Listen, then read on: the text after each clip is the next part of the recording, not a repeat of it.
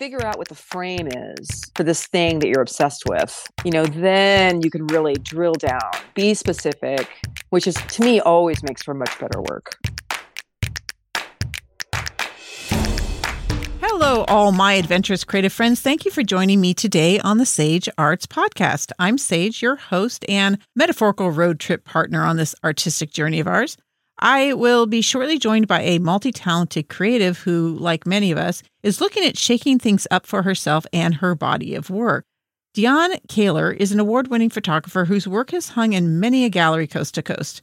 She's bravely looking down the road to her next big artistic project, which is a photographic series, among other things, and we'll get to hear about what that means. But mostly, we'll get an insider's view of the development of the series, a first time project for Deonne. We're going to talk about her process for developing a theme and concept, why she's choosing to do this kind of work now, what it has to offer you as far as food for thought, and how to start on your own series or themed body of work. So come on in, have a seat on my comfy chair here in the podcast studio. I posted a reel of this studio space on Instagram and Facebook on the podcast pages if you want a visual of what I'm inviting you into. Just search for the Sage Arts Podcast, all one word, and check that out and follow if you haven't already. Now, you might have to fight Ember, my black German shepherd, for the big comfy chair at the moment, or at least agree to share with her, which she would definitely prefer. She's super sweet and loves people. I like to say I could teach her anything if I could just give her people as treats. But yeah, she snuck in here before I closed up to record and is just staring at me, probably wondering why we haven't gone out for a walk and why she can't wander the yard on top of that. It's because there's a really huge storm outside, a really weird storm. We live an hour north of Los Angeles. And if you know anything about the area, you know we don't get a lot of weather, especially this type. It rains a few times early in the year, but that's about it. But what it doesn't do for sure is snow, right? Well, the Santa Monica Mountains, or kind of just hills really, just down the road from us, has snow in the forecast. And the mountains north of us are under a blizzard warning. Now, this doesn't freak me out because I lived in crazy weather Colorado for 20 years, but we don't get blizzard warnings and people are tripping. It actually did snow here in, well, in nearby areas about 34 years ago. But yeah, people will not be ready to drive in this stuff if they hit areas of snow. So this will be interesting. Hopefully, everybody will stay safe. But uh, we're staying home and indoors as our forecast of four inches of rain in about 36 hours is coming down right now. So that's why I have a dog in here staring at me today. She promises to be quiet, although the weather hasn't been so accommodating, so I hope any downpour won't ruin the audio for you. As usual, let's get some quick shout outs going before we dive in. I want to thank Shelly Atwood for sending me a little love. She bought a bunch of coffees for me and left a wonderful note. She said the last episode, episode 11, Your Path, Your Groove, really spoke to her. Much like myself, she hates to make the same thing more than once, but even though she is always trying to create something completely different from what she's done before, she can still see herself in each piece.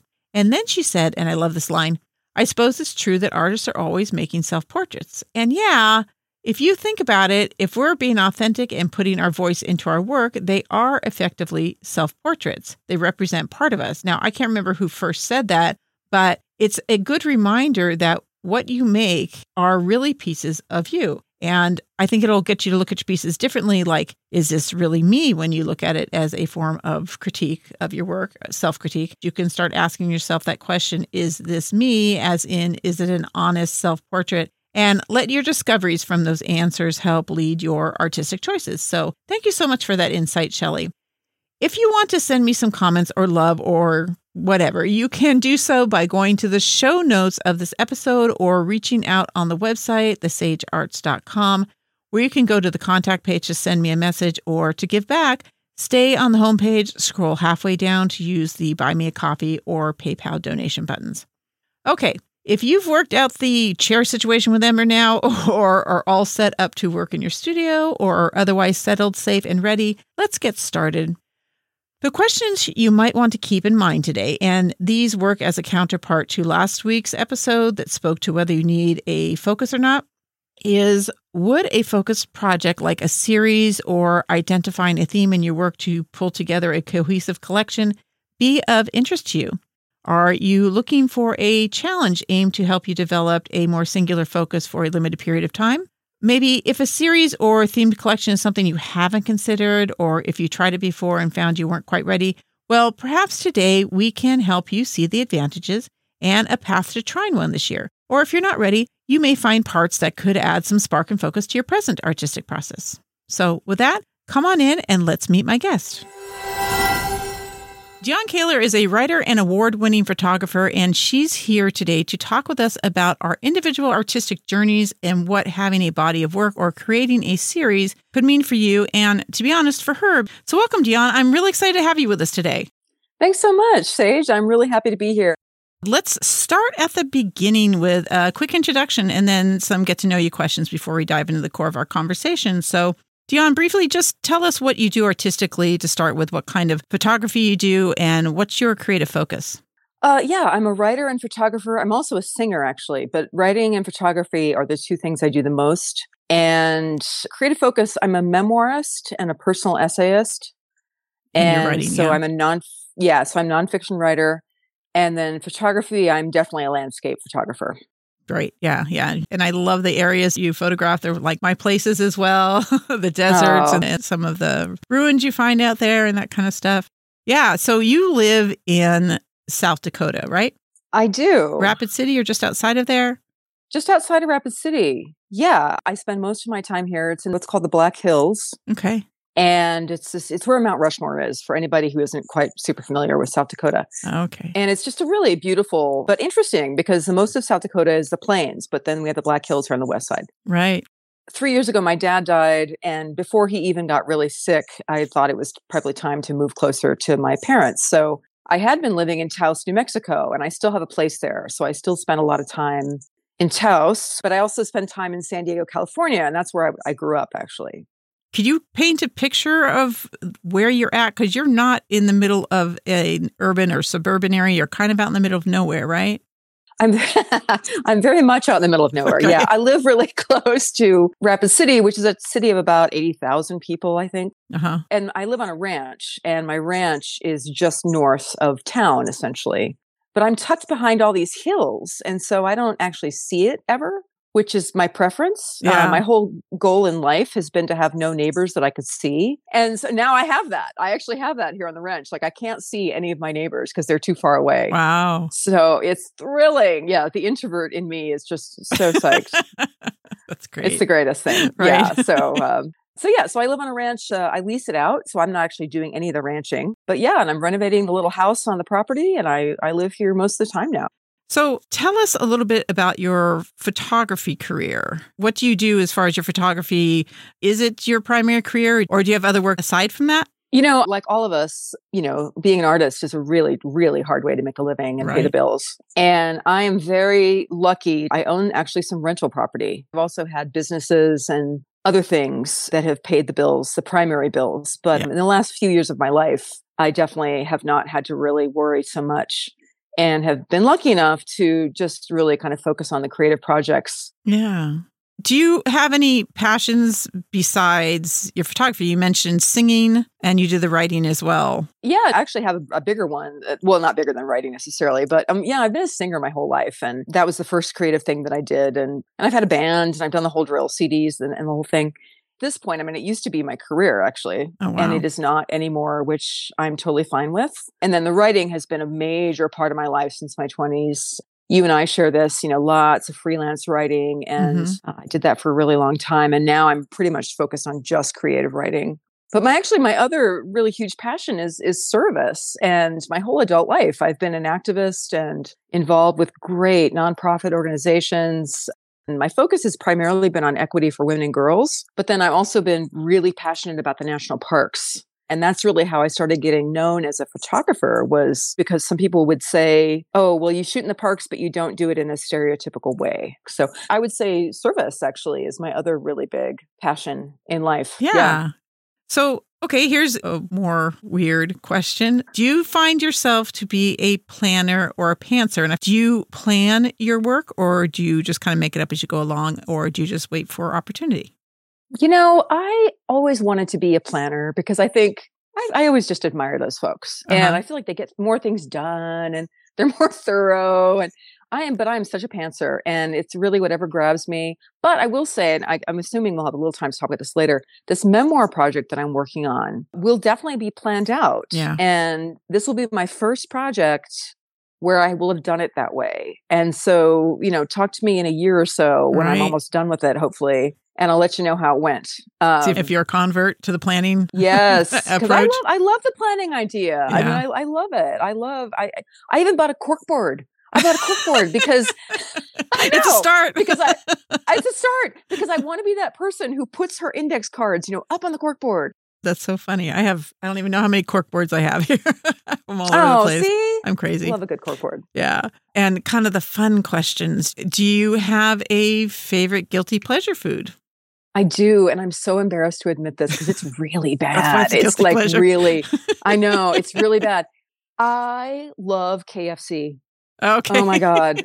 I know. And everything about it is so wrong. You know, once in a while you just cruise into a town and you're like, you know what? I'm just going to get a little two piece box. I'm just going to get it.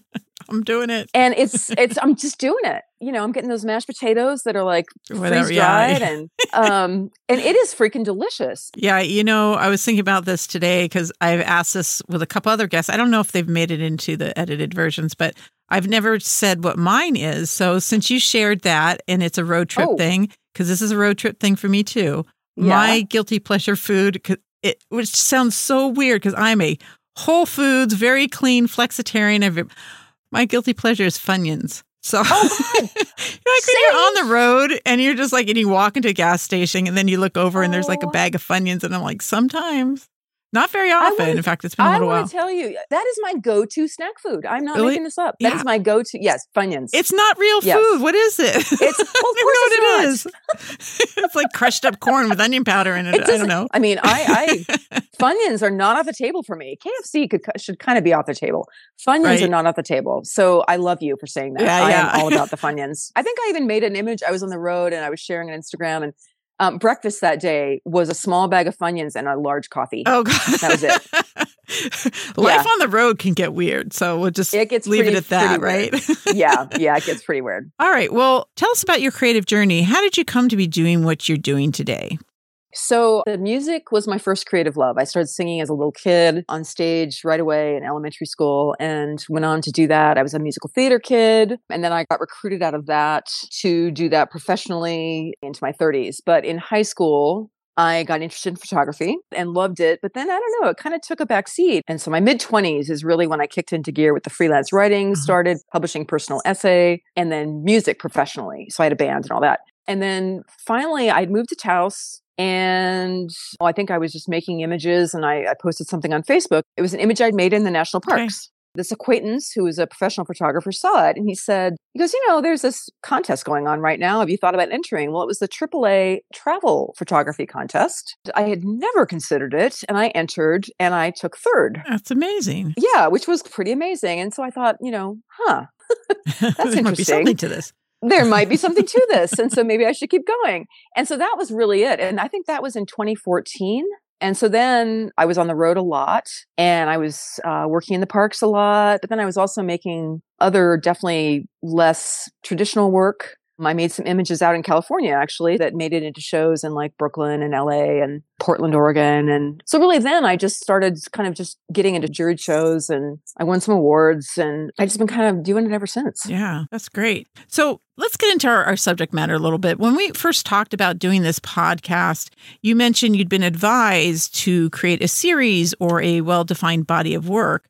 Can you tell us why you think that was suggested and what your initial thoughts have been? Yeah, I think, uh, and that was someone I greatly admire. He's a pretty famous photographer, and he said that to me in a workshop, and I take his words seriously. So I've been thinking about it because I was pretty resistant at first. I was like, what do you mean? And then, and one of his comments to me was, which is a totally honest comment. He said, he goes, you know, I like your work. He said, it's very scattershot. Yeah. Even though I have worked a lot in the parks and all this stuff, but still, I mean, the stuff that I post on Instagram and, you know, it's, it's, I mean, I wouldn't say it's random. It's not random, mm-hmm. but it definitely is not themed specifically. And I think he was looking at me as a photographer who is, you know, should now focus on taking the work to the next level. And so he said, you know, it's time. It's time for you to start working in series. And so I started thinking about it. And, you know, all the greats, of course, like Dorothy Lange, Robert Frank, Stephen Shore, you know, all these great photographers worked in series. Yeah. You know, they did photo books that were themed. And, you know, Alex Soth, I mean, he's a great one. He works on specific projects. They all do. And I think it's important because, for one thing, it gives the work focus and clearer meaning. I think also, though, I think a bigger, maybe even more important thing is it, it makes it easier for others to identify your work, Right. which especially now is really important with this, you know, just the fire hose of images that we get every single day. That's true. You know, we're bombarded with so many images that I think if you can sort of package, to use a marketing term, package your work, it becomes much easier to become known, which for me, I don't really care. Right. I really don't. yeah. But I do want to have conversation about the work. Like that's the way, I mean, I don't know about you, but that's the reason I do it. I make this work to be in conversation with people. Yeah. And so it's definitely easier to do that if you can then have like a packaged product that you can then put out into the world. And as a writer, I equate it to writing and publishing books, right? Right. So you're not just randomly, I mean, you could, you can be, you can be blogging, you can be, you know, doing all that stuff. Sure. But if you put something together, whether it's poetry or short stories or obviously a novel, you need to have some theme or thread that you're pulling it all along on. For sure. And I think it's just it's easier to market and package it. And then it's easier, but I think on a less capitalistic viewpoint, it's it's just easier to share it publicly too. Like if you know, if you have this project and you're like, hey guys, I've completed this thing and here's what it's about. And if you're interested in this subject matter, you know, share it with your friends. And also, if you have a packaged product, you have way more options to share it because venues and organizations like packaged work because Yeah. then they can pitch it to their audiences. And also, I'm just trying to, you know, share being a human on the planet. And Yeah. in all of art, I mean, there's such comfort in something sparking something in you that you're like, oh, yeah, I get that. Or that's been my experience too. Right. It's a connection to the viewer, to the, the people that you're sharing your work with.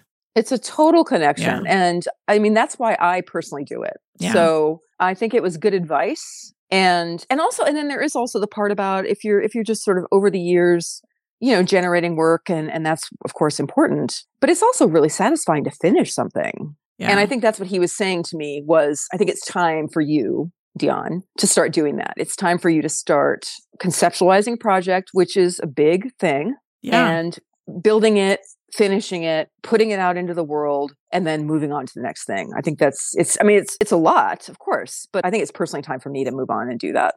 So interesting. Yeah. The episode before this one is dealing with the idea of whether you have a recognizable style and whether you do things very focused or randomly. And so I Mhm. find it interesting because the conversation I had then, it was just me, was that you do what you do, whether it's focused or random, or whether you're trying to define a very identifiable style based on your goals, what it is that you want out of your creative career, what you want your art to be able to do for you. And it sounds to me like your primary goal has to do with communication and connection. Yeah. And so you're finding that this idea of a series or a body of work would fulfill that for you.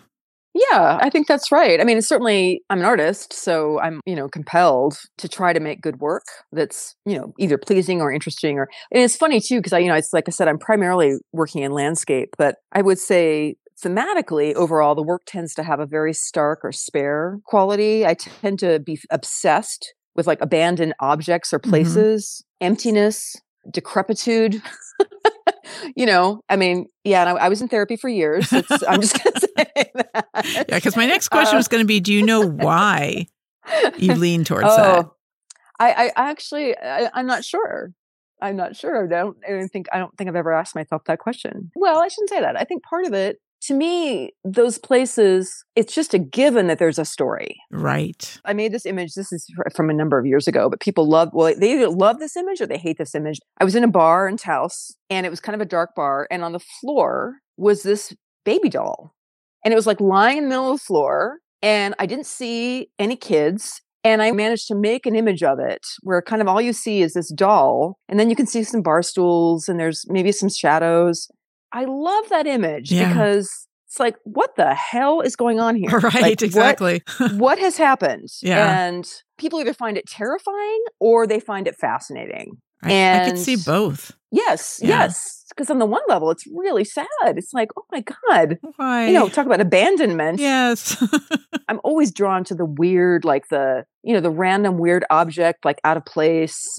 Like I haven't even shared them yet, but I made all these images outside of the Badlands because the Badlands is spectacular here. yeah. There was this, uh, it was closed for the winter campground. And I was obsessed with all these empty swing sets. And in fact, that launched a second project, which is kind of an ongoing project where I photograph empty kid parks Okay. because I love them and I love all the toys, but there's no kids. And kind of waiting that the space is is Yes. there, you know, for the for the kids, but they're not there yet. So they're just it's waiting. It's in stasis. it is, it's right. That's right. That liminal space. And I think there's something really poignant about empty places. Yeah. I'm with you You on that. We could definitely do some road trips together. yes, Be will obsessed with the same Funyuns. things. we will stock up on Funyuns. and get some Funyuns, yeah. Well, you know, I think there's something we should do too. We're talking about bodies of work and series and whatnot. And I wanted to define that for the audience, but there Mm. wasn't really a concise definition. It can mean all the work done over a lifetime. It can mean a period of time. It can mean a specific chosen subject or aspect that the artist chooses to study and create from. So, do you think you could define a body of work in the photography you've done to date based on one of those general definitions? Yeah, I think so. I mean, because when I think of body of work, the way I would define it is your entire body of work to date. For me, really, I think the themes have been landscape, the parks for sure was some early work that I did. But then this kind of, you know, these empty places. I think that's probably what I could say, kind of a thread that runs through my work. Right. So, you know, that's that's pretty good. Like, I mean, that's, that sounds you know. great. and it gives you a focus too. And I think that's one of the things about being able to identify dominant themes or things that you are drawn to. But if you Yeah. don't know what you're looking for, if you don't have some idea, and Yes. to head out without a theme in mind, without something to guide you, would probably be pretty difficult to get success in your photographs very often. So, do you head out with your camera looking for specific things at specific times, or do you just keep a camera on hand and when opportunity strikes, you pull it out? Yeah, that's a really good question. I think back in the day, I did more just I had a camera around and I would just, you know, you wander Yeah. and then you're like, oh, that's cool. That's interesting. That's beautiful. I actually have gotten more into scouting these days. You want to explain, So I what that is or how you do what that? that Yeah. is. So I can either be in a town, I can be on the road, but I tend to be looking for actively looking for interesting vistas or objects or places. Yeah. And I will make notes. So I have so many notebooks full. I mean, it'll literally be like, okay, exit 229 on Highway 21, there's a weird house. Yeah. that's and that's it. That's my That's note. great. To me, it's always like it's like a treasure hunt. Yeah. I mean, you know, you're, you're just on the road and you're like, holy cow, what is that? But maybe you do have to be somewhere and you can't stop. Yeah. And so, yeah, I mean, I have just notebooks and notebooks full of stuff. Yeah, I think that's great. Like, even if you're not a photographer, if there's places that inspire you, it would be good to make notes of those things so you can return to those spots. So, have you started developing some kind of idea of a series that is themed? Yes. So I was born on a farm in South Dakota. And then my parents and I moved to LA when I was one. So I didn't grow up on a farm. I grew up in San Diego. My best childhood memories are spending a couple weeks in some of the summers as a kid on the farm that my mother grew up on, which is saying a lot because, again, I didn't even Yeah. live here.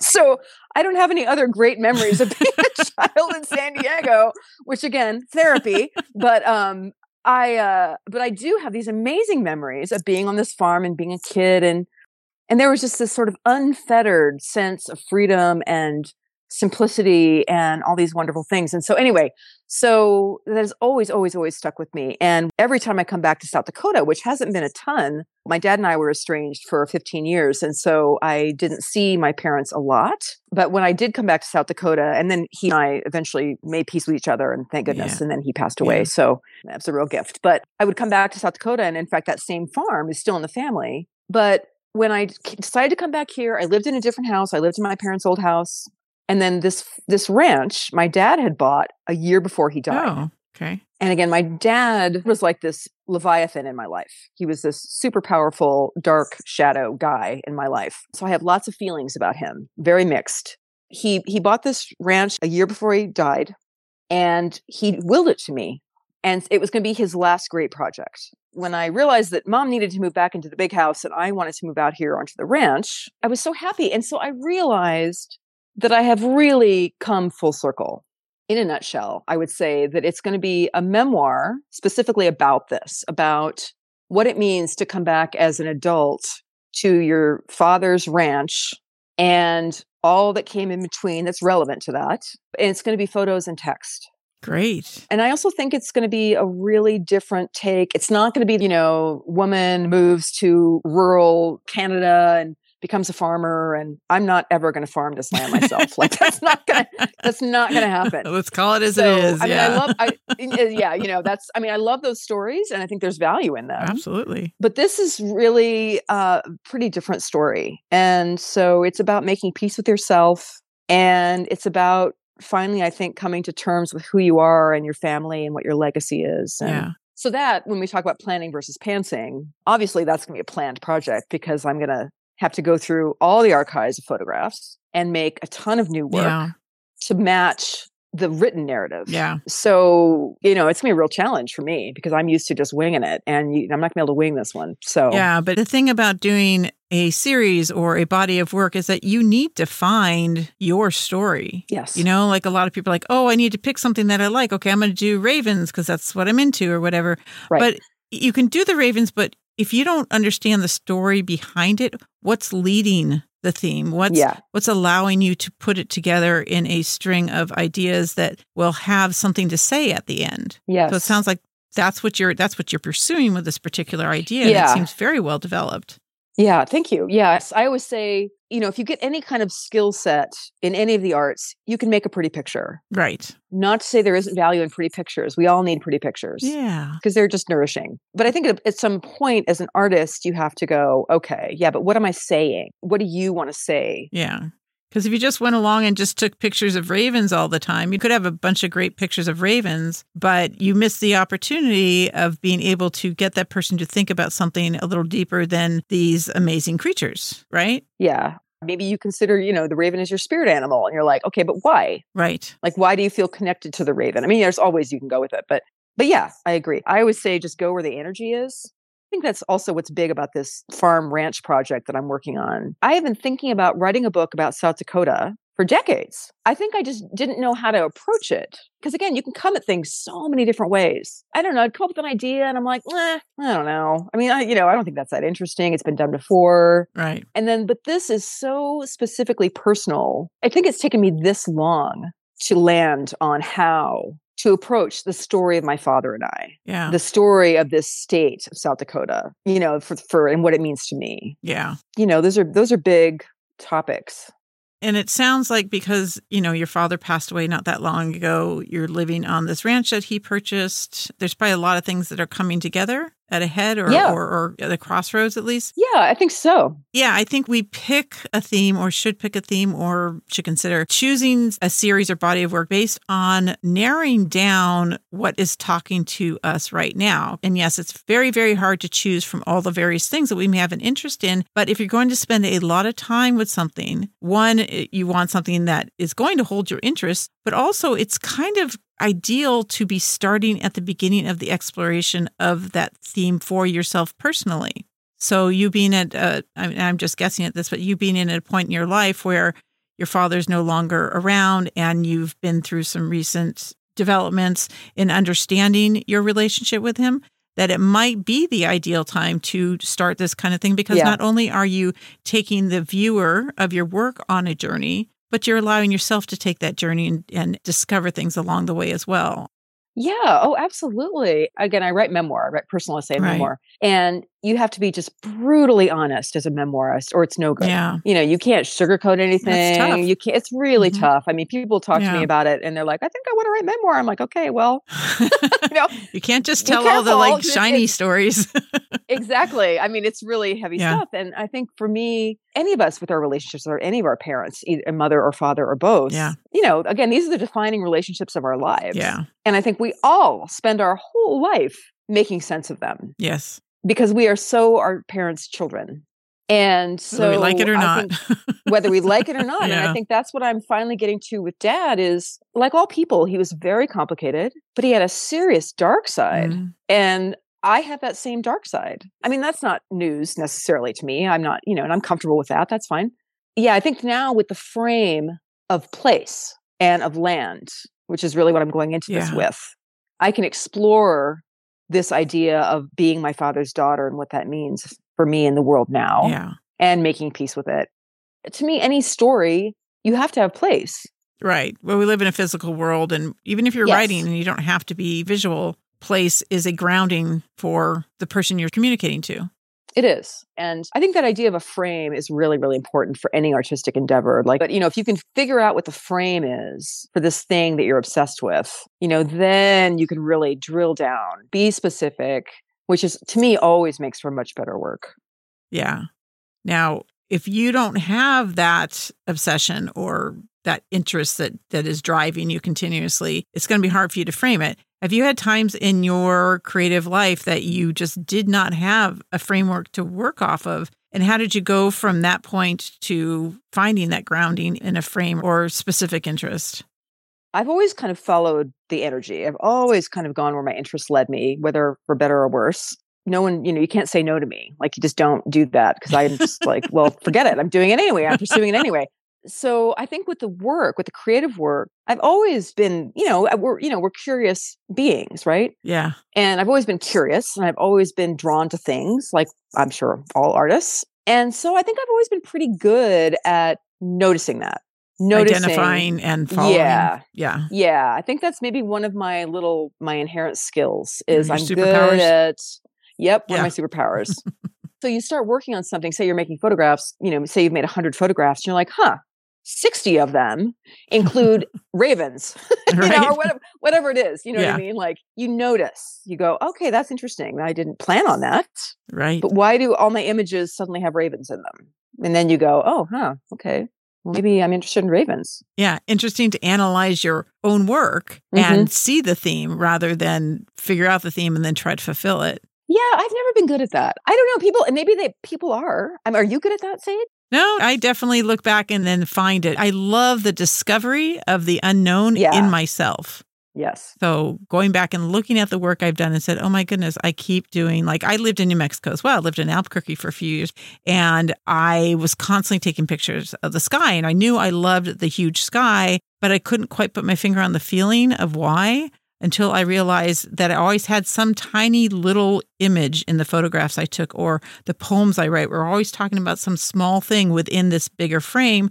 And then I Mhm. realized I love the feeling of being small in a big, amazing space. Yeah. It just it just makes me, I don't know, appreciate it better and put me in a place of I don't have to worry about things so much. Nothing's that big a deal. You know? Yeah. And I just love that feeling of being small. So, but it took me a while of doing this work while I was out there in New Mexico to realize that that was a thing that I was attracted to.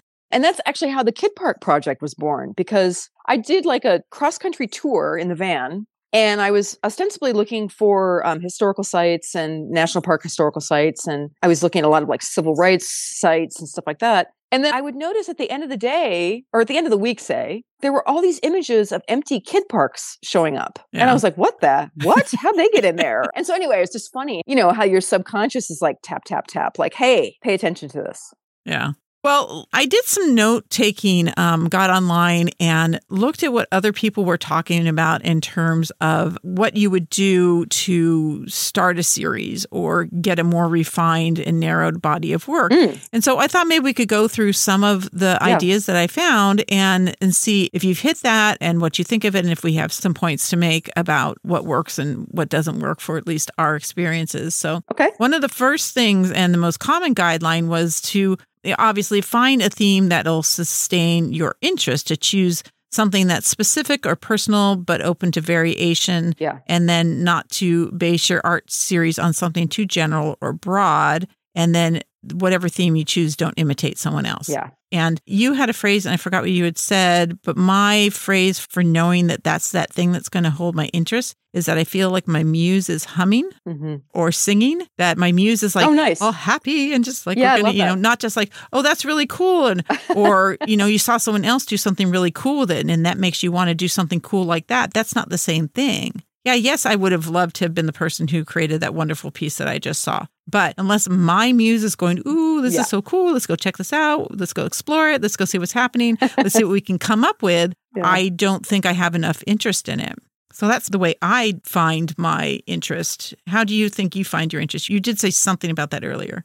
Yeah. I mean, again, I go, I go where the energy is. And again, if I keep coming back to something repeatedly, then, you know, at least you need to look at it. And then you can do all that thought work.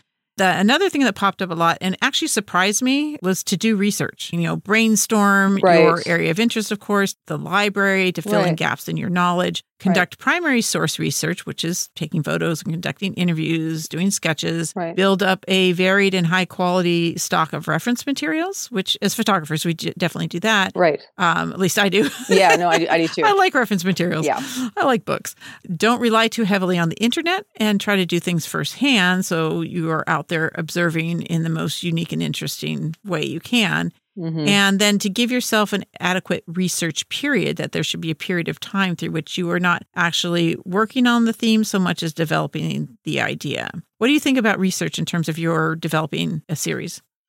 Yeah, that's really interesting. I do think there's value in that it just kind of gives you more of a framework, right? Yeah. And it also might trigger ideas like, oh, I didn't know X about this place. Right. That's a great point. Well, that's interesting because that kind of parallels my experience. You know, so I think there's real value in doing research, kind of like raises the the bar for what you have to work with in terms of raw material. Yeah. And, Yeah. An under- and a further understanding of your subject matter. So, like, say, let's go back to ravens because for some reason that came up and we'll just stick with it. Uh, if you're going to do a series on ravens, maybe you do research more on understanding the bird and its environment and its mannerisms and just the background of our interaction, you know, as humans with ravens or any of that kind of stuff could bring up a lot of additional and more subtle parts of the theme that you're looking at.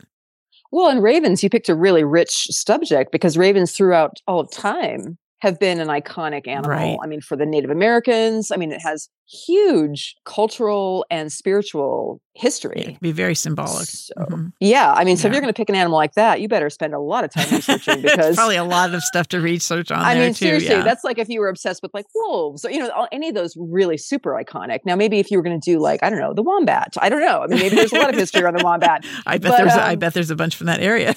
I bet there is too. And they're so cute. So, um, but you know, but Yeah. yeah, no, it's, I think there, I think it just kind of raises the bar for your project. Yeah. I feel like it just really fills in some gaps. And, and, uh, and again, I think it could spark some ideas. yeah, yeah. And also, once you get through the research, you will probably also understand your level of interest in it. So you may be like, I'm, in, you know, I'm researching all this stuff, but eh, it's not really jiving. You know, it's not really grabbing me as much as I thought it would. So it's Exactly. uh, maybe a filter before you get into it. So Yeah. Yeah. And then another thing was to have a theme, you need to have some limitations. So set rules and parameters for your theme. Have a unifying element, clarify the aim of your series, make your rules simple and easy to follow.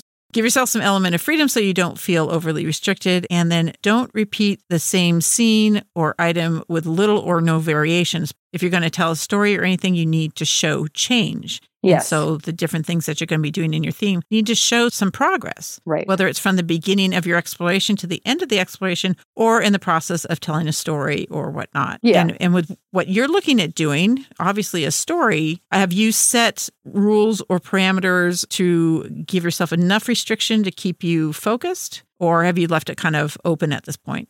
you know, I've been writing for so long and, and you have too. And so I think we get very good the longer we do this at setting parameters. You have to, especially if you're a freelance writer. I mean, you have to really get down to it. Also, as a memoirist, you know, you can't just write about your whole life because then it's an autobiography. And most of us aren't interesting enough to write autobiographies. and that's just, you know, absolutely, unless you're like Ruth Bader Ginsburg or some, you know, somebody awesome, Yeah. then, you know, sure. So you have to narrow it down. And also, you said about change. Yeah, storytelling 101 is certainly every chapter or every scene or every conversation has to move the story forward, at least the littlest bit. It just has to, or else cut it.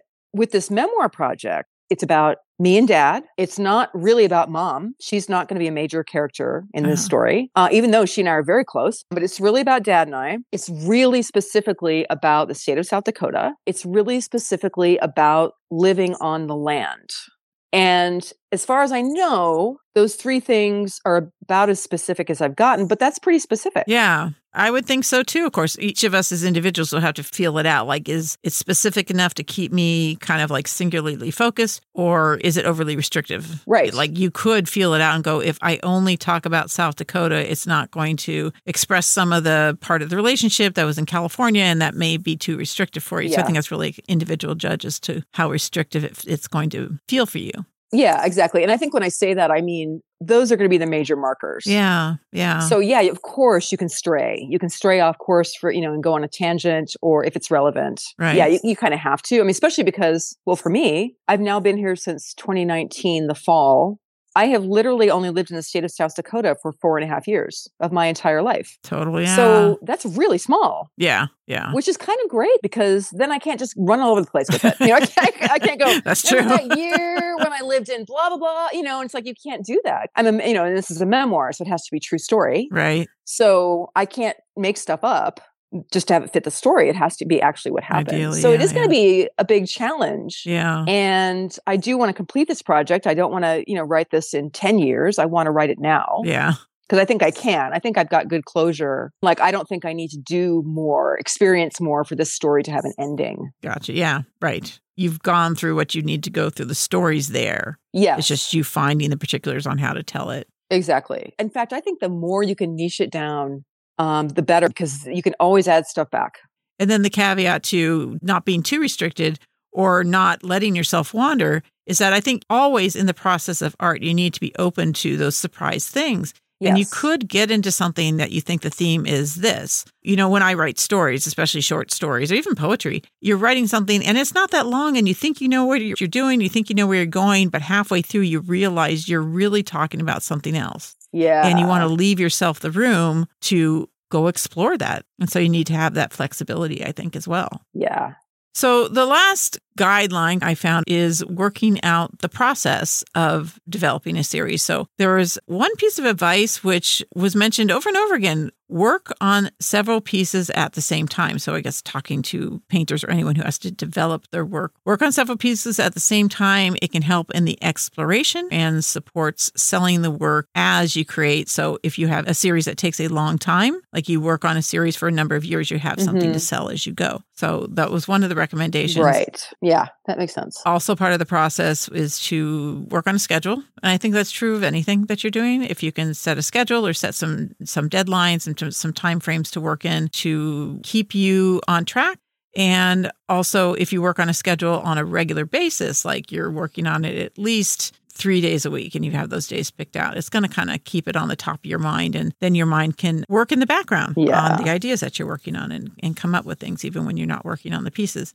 And then lastly, to share your progress reports with those who will make you feel accountable because doing a series could be a long haul and you may need somebody to keep cheering for you and for you to answer to so you can keep keep motivated. Do you have a process that you feel that you would set up in order to get you into the series, through the series, and to the finish line?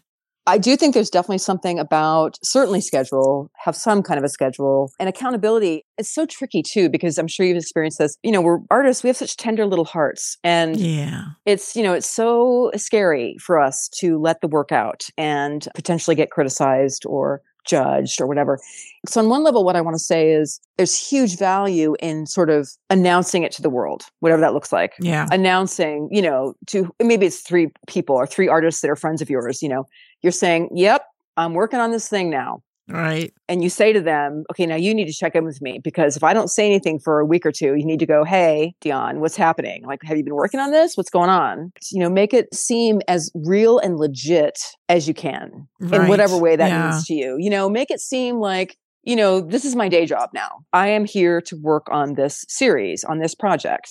Yeah. And of course, you know, we always have other things going on, but just to put it that way, like front and center, this is the most important thing that I'm doing these days. And I'm going to see it through, maybe put kind of a, you know, soft deadline on it Right. and really make Yeah. sure you've got some people, even if it's two, Yeah. who are going to care whether you're Yeah. working or not. Absolutely. And and if it can be somebody who is creative or working in the same medium or Yes. something relatable because you can really cheer each other on and the energy from those conversations. I have two writers groups. I don't have an artist group out here anymore, but I'm part of the various artist communities, particularly Polymer, and just being able to have those conversations is so energizing. And so, I mean, talk about focusing and if you've got those kinds of people to talk to, you're never going to be short of new fodder for your work and from keeping you motivated.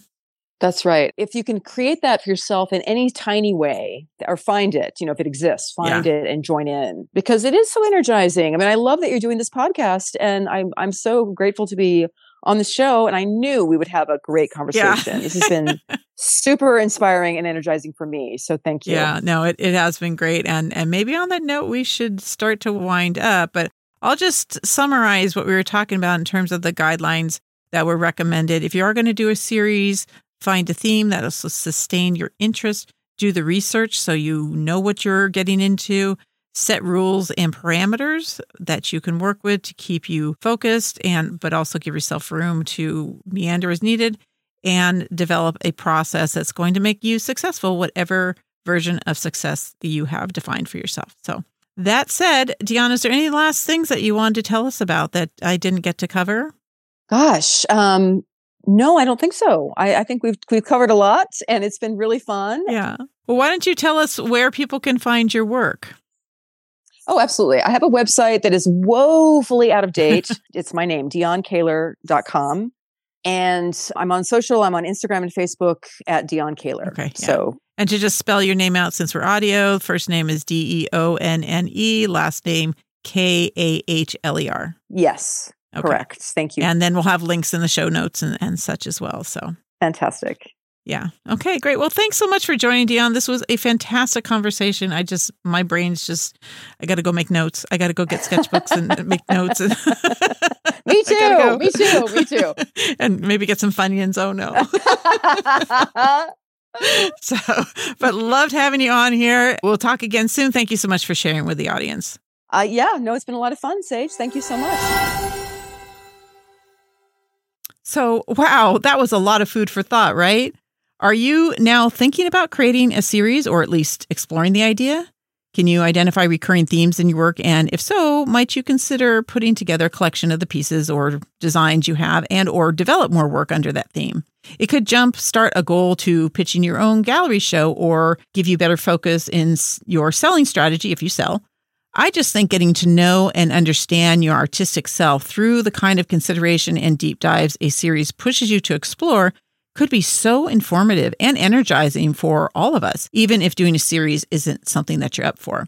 I would love to hear your thoughts on that or even take questions on the subject if you need. If you'd like to do that or want to offer commentary or criticism or whatever, I'd love to hear it. You can reach out on the website at www.thesagearts.com. Just go to the contact page. And as you know, some comments work their way into future podcasts. So it's also your chance for a fun little shout out. And your insights are also an opportunity to help feed the muses of your fellow creatives. And as mentioned at the beginning, if you're enjoying these episodes and find value in what I'm doing here, consider giving back by going to the sagearts.com website, where halfway down the homepage you'll find Buy Me a Coffee and PayPal donation buttons. Also, don't forget to hit the follow button on your podcast player so you don't miss an episode, and follow on social media on Facebook or Instagram under the Sage Arts Podcast. If you want to help spread the word, hit that share button on those posts, or you're welcome to grab the images and repost them so other creatives that might be needing this kind of conversation can better find us. In the meantime, go out and look for those hidden themes of yours. Feed your muse with new experiences, especially road trips and Funyuns, right? and be true to your weirdness. Join me again next week on the Sage Arts Podcast.